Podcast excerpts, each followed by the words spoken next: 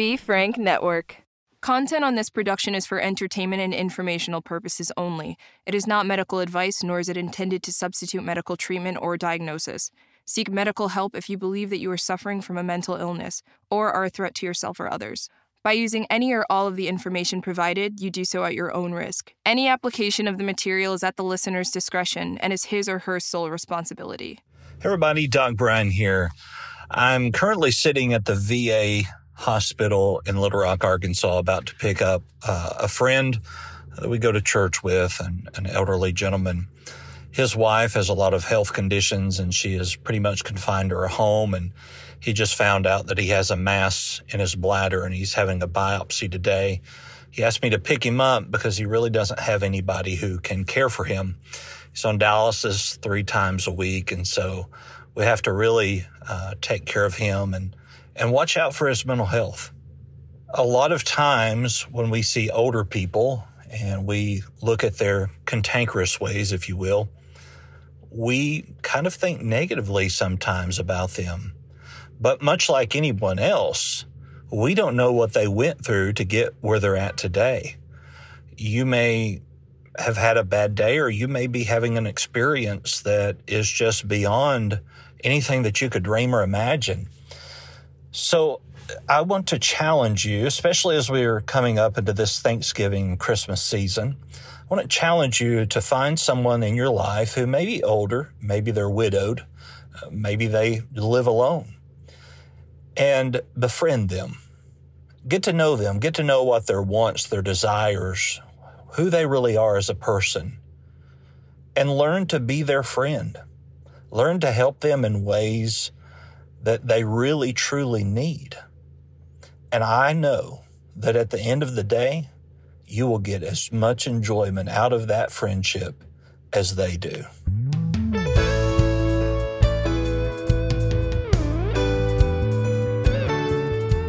Everybody, Doc Brian here, and welcome to Doc Talks, where we talk about people's troubles, trials, tribulations, and hopefully triumphs in life. Today, I have with me Kyo, and I ran across her TikTok, and she has quite a unique story to tell.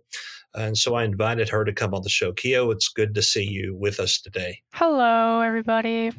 So, uh, Kyo, uh, as I said, I, I run across your TikTok, and it, it seemed that you were living with your grandmother. Is that correct? Yes. And your grandmother was, uh, fr- from looking at the videos, quite abusive. Very, yeah. I, she wasn't always like this. It was, there's quite a story to this. It's not. It wasn't just always like that. Okay. So, do you want to give us a little backstory about how you came to live with your grandmother and the, the purpose there? Yeah. So, basically, what had happened was I had lived with my adoptive mother my entire life. It was only her, and I would see my adoptive dad on weekends. So it was like, you know, a normal divorced kind of kind of family. They both moved around a lot. My dad was in the military. My mom was working Thomas Petroleum Gas Company. We had just moved back to Cali to live with my grandma and my uncle. And we lived with them for 6 5 years. During that time everything was fine. It was a normal family. You know, I didn't know I was adopted, by the way. So this was all like news to me. And uh, what happened was my mother had fallen ill with cancer. When she uh, got ill, she it took two weeks, and she had passed away. When she had passed away, I naturally I went to live with my adoptive dad, but that didn't work. what happened was my adoptive dad was not very he wasn't very nice.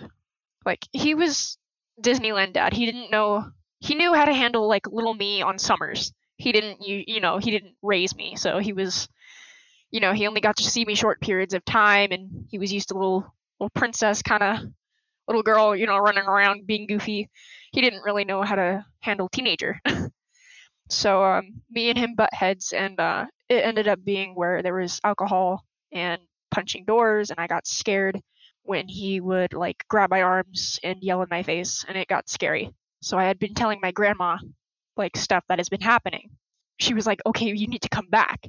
Like, I'll take care of you. Like, come back. And I was like, okay. So I made my way back there, and she had a custody and court thing, and uh, she gained custody of me. And after a short while, things were okay. I had started going back to school. I was with my friends. I was having a good time. sorry, I'm a little shaky. I'm not. this is It's a okay. new podcast thing. It's making me nervous. It's fine. But anyway, she started being re- really weird, and I was like, okay, this isn't normal. And she'd start treating me like I was five, and it was really weird. And I was 17 at this time. After she started acting weird, I was like, okay, this is not okay. Because, like, simple things like I would be changing in my room, and she would not let me close my door even though I did not smoke, drink, do anything bad, I was a good I was a good kid. So it was odd to me why she wouldn't let me close my door. And I had reported it to the school that I was going to, and no one believed me. I had gone to the school officer and she said she didn't believe me. They didn't do anything. They made a few CPS reports, but no one got to me. So I was like, okay, that's really weird. So then it got worse. She started not letting me eat food when I was hungry. I have all of this on video, as you can see from my TikToks. She would like yell at me for the dumbest reason. She wouldn't let me go to school for no reason. And then after a while and when no one started believing me, I was I started recording. So I would have evidence and proof. And I went to the cop to show her the evidence and the videos and she told me I was doing it for attention. So then I was like, my first thought was, hmm, if she's not going to believe me, I've got to post it. Because if she wouldn't believe me, I can catch somebody's attention. So I posted it on TikTok. And to my surprise, over 12 million people had like saw it. And I was like, geez. So I kept posting and posting until someone would notice. And eventually, it someone did notice. I had a CPS. I had two of them come to the house and ask for me. Both times, I call my grandma Karen. Both times Karen had shoo them away. She wouldn't let them talk to me, which was and they didn't come back after she shooed them away. So after that, I ended up running away for a good year. And because of that, I couldn't go to school. I had missed my own graduation because I wasn't able to graduate. I ended up couch hopping between my friends' houses, and I had a lot of friends, so I had a lot of backup and support and my friends were the only ones take like taking care of me and understanding and they actually believed me because they know me. They know i wouldn't lie about this and i had evidence i had proof i had videos. So after like a year of being on the streets and being like house to house i had slept on the roof of my school a few times. It was not that bad actually. It was kind of fun to you know adventure. But after that uh, she started reporting me as a missing persons in my own town and I was ended up being missing and a runaway.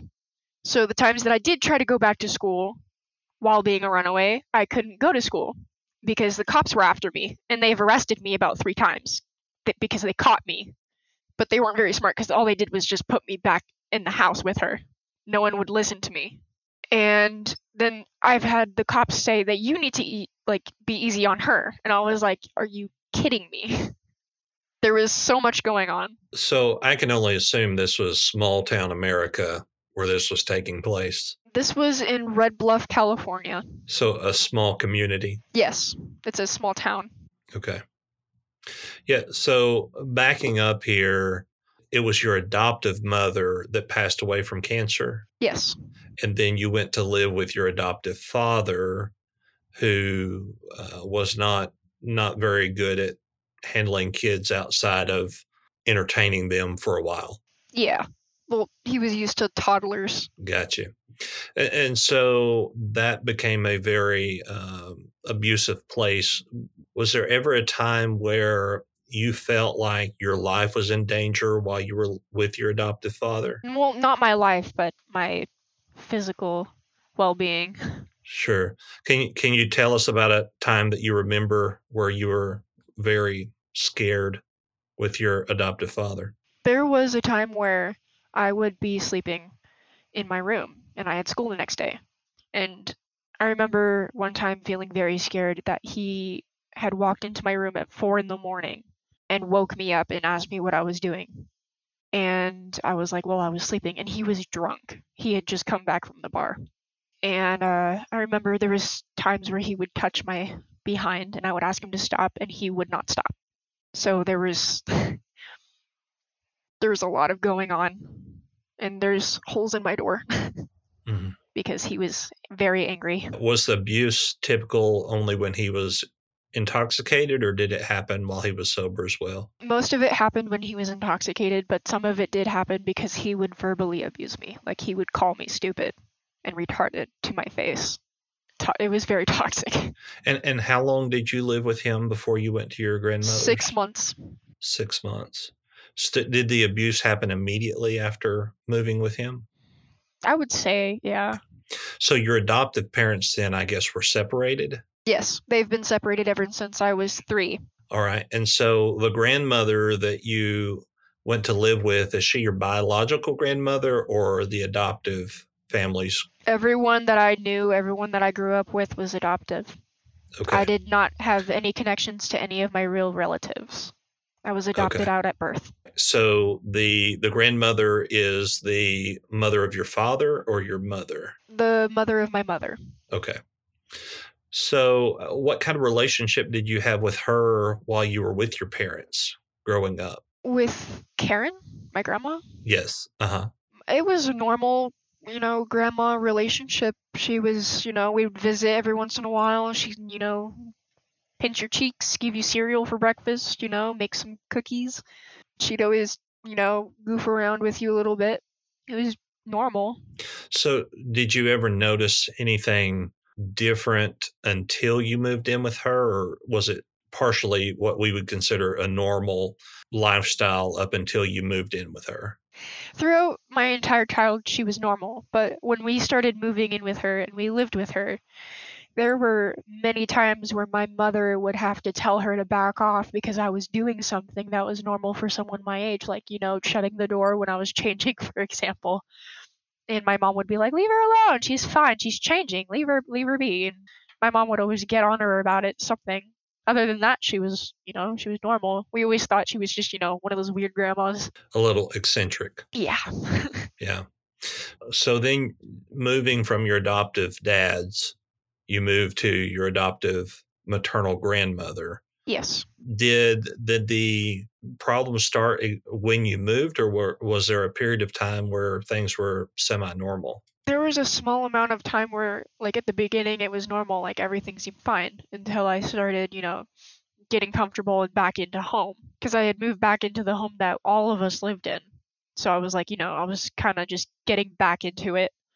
And then i guess when i started being normal again and moving on you know she was overboarding everything. And at first i was like well maybe she's just you know worried because her her daughter just passed away maybe she's just you know kind of she's a little worried that something might happen to me so she wants to like make, keep an eye on me make sure the door's not shut. That was not the case. She started blaming me for my mom's death because while we were at the hospital and she was in her bed my aunt my mom's best friend i call her my aunt and my grandma do not get along. My grandma doesn't like any of my mom's friends. She's one of those. She wanted my grandma she wanted to move my mom from her hospital bed to back to the house so she could die in the house. But she was too sick to be moved. So me and my aunt and everyone else other than my grandma like told the nurse do not move her. And in one of my videos she was screaming that was your mother and you'll never see again but you allowed that woman she was talking about my aunt my mom's best friend. And uh, she was implying that I I let her slip away, and because of what we did, I will never see her again. So uh, in that moment, how did that resonate with you that you were being blamed for this? As soon as she said that, I was thinking, and I asked her after the video. It wasn't caught, but I really wish it was caught on video. I asked her, "Why are you bringing this up?" And she was like, "Because you allowed it to happen." I was only a 17 year old child. I didn't have a say on what happened to my mother, but I backed up my aunt to not move her. So she was implying that I allowed it. So she's blaming me. And I was like, it's not really my fault. I just went with my opinion that everyone else happened to have that we should not move her. And so, uh, I mean, through some of your videos, you see your grandmother call you stupid, call you ignorant, tell you that you have no values, all of that kind of thing. Where do you have any idea where any of that came from? No.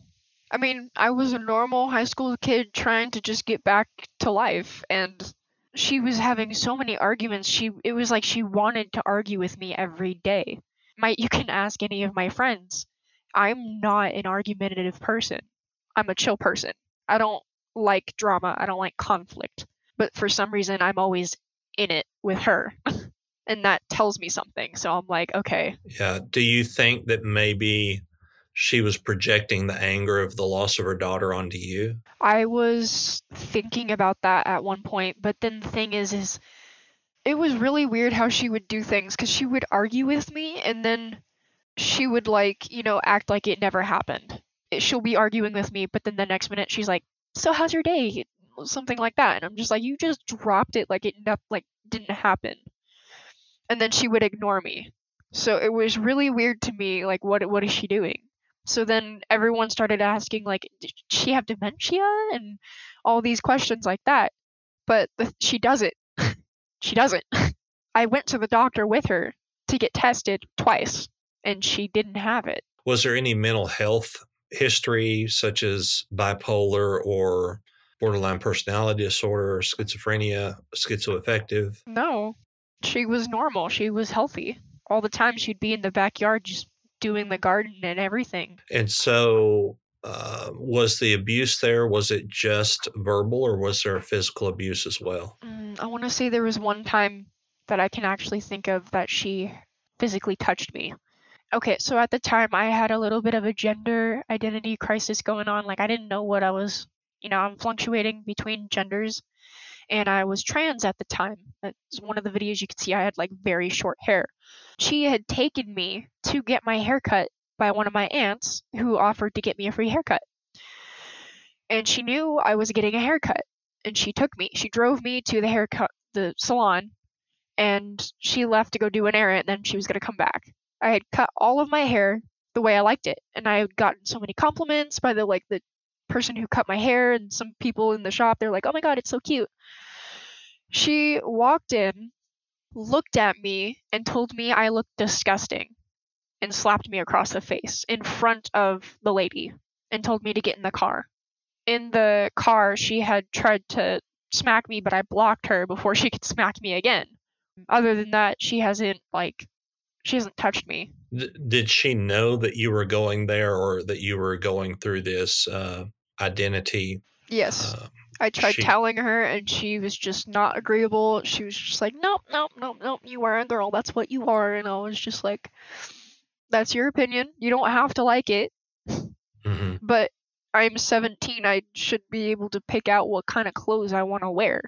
It's not your choice to pick what I wear. It's mine. I'm not hurting anyone to wear boys' jeans, you know? Right. I, I think a lot of times in those situations, parents and guardians feel like if if we can control what they wear, it'll make them realize that they're not that identity or that gender. Especially with older people, it seems like that that's more of the not so much control, but it's that they're trying to convince you that you're that you're not a certain way. You said at that point you were trans. Uh, are you still gender fluid, or or I am you gender come to fluid, ter- yes. Okay, so so you have come to terms with with that identity. Yes, because throughout um, basically my whole life, I've there's been a few times where I would want my hair short. I would want to wear, you know, the same clothes that boys would wear. Like I would really like their shorts or their shoes look really cool, or I just I like their style. I want to be like that person. I want to look like that person because they that style intrigues me. So I would wear it, and then I would just love wearing the outfit because I thought I looked very masculine and I loved looking at it but then there was times where I was feminine. Like right now, I'm growing my hair out again. Yeah, I fluctuate throughout my whole life. I was just kind of like both. Sometimes I'd be like that. Sometimes I'd be like this. So I've just come to the conclusion I am just fluid. And and, and so uh, at, some point in time, you said that you ran away. Yes. Think you said couch hopping. Uh, when I was in college, we called it couch surfing, but couch surfing, yeah, uh, that was a long time ago. So when you when you left your grandmother's, where did you go? Well, I went to my best friend Noah's house, Noah Kane, and he helped me a lot. I stayed at his house for a good mm, altogether. I stayed a good month uh, at his house, maybe more. Other than that, I had a friend named Alex that helped me, took me in. Her grandparents helped me a lot. They took me in as their own family, even. My friend Cheyenne. I had my friend Ruby, Ruby Cervantes. She helped me a lot. She I stayed with her a good two weeks. She helped give me clothes, fed me. My best friend Jessie, Jessie Woods. She's always been there for me. She was there when my mom died. And I she's probably the one I love the most because like well she's my best friend. she always has been throughout high school. But I love all my friends and to me all my friends are my family. Sure. and I really just I don't know how to thank them enough. Yeah. Eh, so did any of these places that you stay did they question the reason why that you left or question whether or not your claims were legitimate? They all didn't question anything because all of my friends have told their parents about it. They showed the videos off of my TikTok, and immediately they all just helped me mm-hmm. without like batting an eye. yeah. Did did any of the friends' parents feel like they needed to call the police or report to CPS? Okay, so yeah, there was a few times. There was one time where um, I was at my friend Cheyenne's, and my grandma had come to her house, and my friend Cheyenne had called the cop on her because they didn't want me being taken away by her again. I think the the one that suffered the most with that kind of issue was my friend Noah because my grandma she knew where Noah lives and she knew I was best friends with him. And I would I was staying there a lot. So she had actually gone to Noah's house and harassed them for months about me even though I wouldn't be at the house anymore they had called the cops and even gotten a restriction order against her that she couldn't go near the house but no matter how many times she harassed them they would not tell them where I was or anything. So did she continue to to go there and break that order? Yeah, a few times. And why was she not arrested for breaking that order? I think there was one time where they called the cops on her, or they threatened to call the cops if she wouldn't leave. Mm-hmm. Eh, but during this time, it's very traumatic for you to see all of this play out. I was feeling more it was kind of my fault that they had to do with the stress of her going over there because of me. They didn't seem to care. Noah is like a brother to me, and his mom is literally like a mom to me. She's protected me so many times and taken care of me. Really, kind of was the first time that you ever really felt what parents and friends and siblings were supposed to feel like. Yeah, actually. I grew up an only child. I when my mom passed away, Noah and Jesse were the ones that were always there for me. They were who I consider my real family because um, they were like siblings to me. They were like I call Noah my brother. he is my brother. so is Jesse. She's my sister. Like we take care of each other. And so, how did it feel when you had to leave those places and and leave your family behind? Well, I didn't exactly leave them behind. I stayed in the same town for the most part. I, I had a lot of hiding places. I never really left until just we'll get to that part, but I never left. Okay. Uh, so you said you were you were arrested a couple of times and then taken back to your grandmother's, and it's, just dumbfounding to me that with this uh, restraining order and with these claims of of abuse that you've made to the to the school and to these other parents that they allowed you to go back to her house and that you were taken there because I was still a minor and she was still my custodian. So I couldn't say anything and they kept telling me you only have this certain amount of time before you turn 18 and when you turn 18 you can leave. Till then you have to stay put. You have to listen I would listen, but I'm not going to give in to her being abusive to me. So if no one's going to listen, I'm going to take it to my own hands and I'm going to leave. And that's exactly what I did. yeah. And, and while those are great thoughts that, well, there's only, you know, eight, nine months until you turn 18 and you can do whatever you want to, well, those are great thoughts. That's not how the law works to protect minors. Yeah. The thing is, is if you had visited Red Bluff, you would understand. Anyone in Red Bluff can tell you the system sucks, especially in California and especially in Red Bluff in the middle of a pandemic. Which is so unfortunate for for people like you that that are stuck in those situations and there's nowhere to go. So what happened the day that you decided you're gone for good? Well, we my grandmother had gotten in another argument with me and out of nowhere she had told me I was adopted. And at first, I didn't believe her. Okay, so wait a second. So up to this point, you did not know you were adopted. No. Okay. All right. The last time I ran away and I never came back was um, the day she told me I was adopted. And I at first I didn't believe her, so she told me to call my adoptive dad. And immediately that's what I did, and I was like, "Is this true?" And he said yes. And then she had ended up pulling out all of these pictures of my real mother pregnant with me. And then at that time, I was like, you know, I've never seen an actual picture of my, who I thought to be my real mom, pregnant with me. After that, she had told me that I had brothers, like a lot of other siblings that I didn't know. And she had told me, she started telling me lies about my, my birth mom. Her name is uh, Krista, by the way. she started telling me about Krista and that she had supposedly died two years ago. And for some reason, I felt really off about how she was telling me these things. And I was like, at first, I didn't believe her when she told me I was adopted. My dad didn't know anything about my birth mom. He didn't know anything about her. He wasn't there when I was born. So he couldn't tell me anything. He didn't know anything. They couldn't tell me their, her name. When I would ask questions, they couldn't tell me anything because they didn't know but in the same time i was like i had a gut feeling that she was lying to me saying that she was dead. I don't know what it was i just knew she was lying. So i started looking through the pictures. I started trying to find her. So but at that point what benefit would it be to your grandmother to tell you that you're adopted and that your biological mom was dead? I don't know. That i don't know it came out of nowhere. We were having an issue about keeping my door open again. And out of nowhere, she just, you're adopted.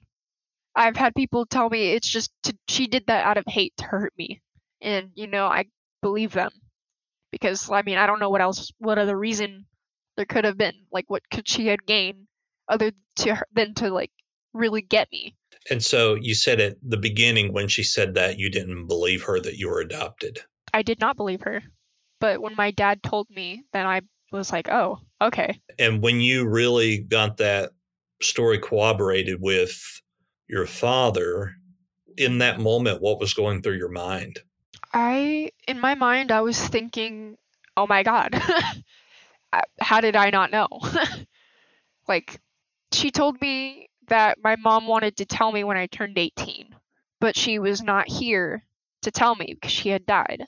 Well, I, my wife and I have a son that we adopted, our only child, and he's six years old and he knows that he's adopted. I mean, that's, I don't think that's something that you should keep from a child. Uh, everybody has their own opinion. But in your circumstance of where you have been abused, not only by your adoptive father, but now your adopted mother's mother, it would almost seem like it would have to be somewhat of a relief it yeah. we it was a little bit of a shock to me, but it didn't hurt me. It never it never hurt me. It just kind of threw me off. so the day when that happened and you left, what what happened the day that you left? What where did you go from there once that story was confirmed by your dad? Well, the first thing I started doing was looking through the pictures to see if I can find a name. My, any of my brothers, who my real dad was, anything. And for a long time, I couldn't find out who, I couldn't find any names. Before I had left, I realized there was one picture that I didn't check, and it was the gram of me in my mom's stomach. On the corner of the picture of the um, what you call it? The ultrasound. Ultrasound. Yes, thank you. I'm sorry. The ultrasound had my mom's patient name on it, and I was just like, I found a name. It's my mom, and Krista popped up, and I was like, oh my gosh, Facebook. I gotta go to Facebook, and I started looking for the same woman I see in the pictures, and I had found her. So I messaged her, and she was alive. she was very well alive. And that's where I was like, you know what? She lied. There's probably more she's keeping from me. And when I tried saying, I'm looking for my mom, I'm to find her, she's like, You're not to find her. And she kept telling me, You're not going to find your mother. And then she tried putting a sob story like, She's dead, and the rest of the family's probably like really hurt, and you're probably to like make it worse than it already is by bringing it up again. And I'm just like, in my mind, why is she telling me this? Wouldn't my biological family be happy to meet me? Yeah, it, it, almost sounds like she was giving you enough of the truth to make you feel bad about wanting to leave. Yeah, but I never felt bad for leaving because I knew I was protecting myself. At this point, I had no remorse for that woman. Yeah, and, and I'm proud that you had the courage to leave. I'm sure that was a difficult thing to do to just say, okay, I've had enough and I'm going to leave leave here while at the same time was a big relief that you did uh, follow through. So you found your biological mother on Facebook. You found out she was alive. What happened next? She did not respond to me for a good two weeks. But I remember being at my friend Alex's house. I was staying the night and we were all having a big sleepover. It was a weekend. And we had a good our, our friend group was at her house. I remember getting a text messages um, a text message and I looked at my phone and it was her. She had messaged me back. And I remember looking at my friend Alex and being like, "Oh my god, she texted back." And they were they all like calmed down and like, "Oh shit, like she gave me her phone number. So the first thing I did was called I called her and this was a good it was 1 in the morning.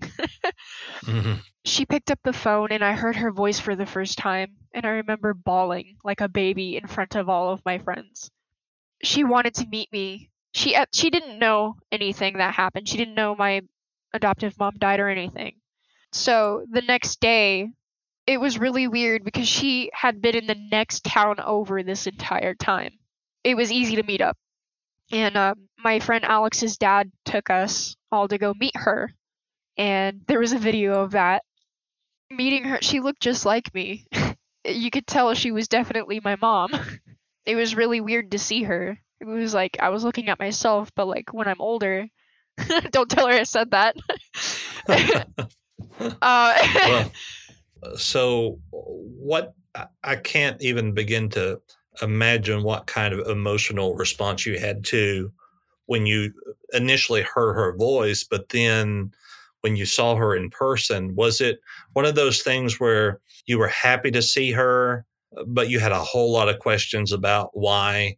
Or was it that I don't care, I'm just glad you're here now? Mm, it was a lot of mixed things going on in my mind. I don't even know exactly what was going through it, but I did know that I was happy to see her and meet her. I was really anxious. I, I didn't really have much of a reaction. I just know I couldn't stop smiling. I was like, this is really weird. yeah. So now you've moved in with your mother, or what is your living situation now? So my living situation right now, I am not with my mom, and I she has not um, texted me for a long while. For a short time when I after I met her, she was there and she would like, you know, be my mom. She ended up being homeless, but she had a car, so she lived in her car. For the time that I was with her, she took care of me pretty like like a mom. I was trying to find out everything about her, like I definitely got my creative side from her cuz she loves painting. She loves doing art and stuff. She always had her trunk full of art supplies Another lie that my grandma had actually ended up telling me was no one knew who my biological dad was. And after the video had shut off from me meeting her, the first thing my mom had told me was, Oh my God, I got to tell your dad about this. And I looked at her and I was like, You know who my dad is? Like, my. I lit up. I was like, "Oh my gosh, both of my parents." I, I didn't Hmm. expect it. I was told that she didn't know who my dad was, but I don't know why I believed that.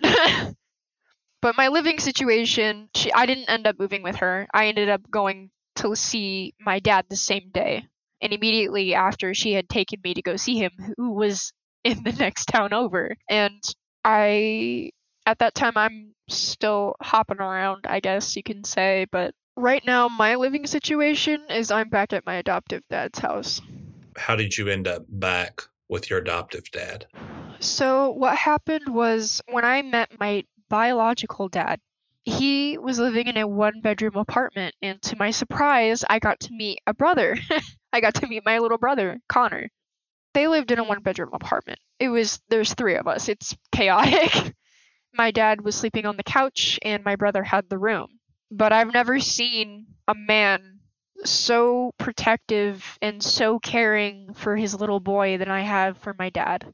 Everything my dad did for my little brother Connor, you wouldn't believe it. I've never seen it's like a movie scene.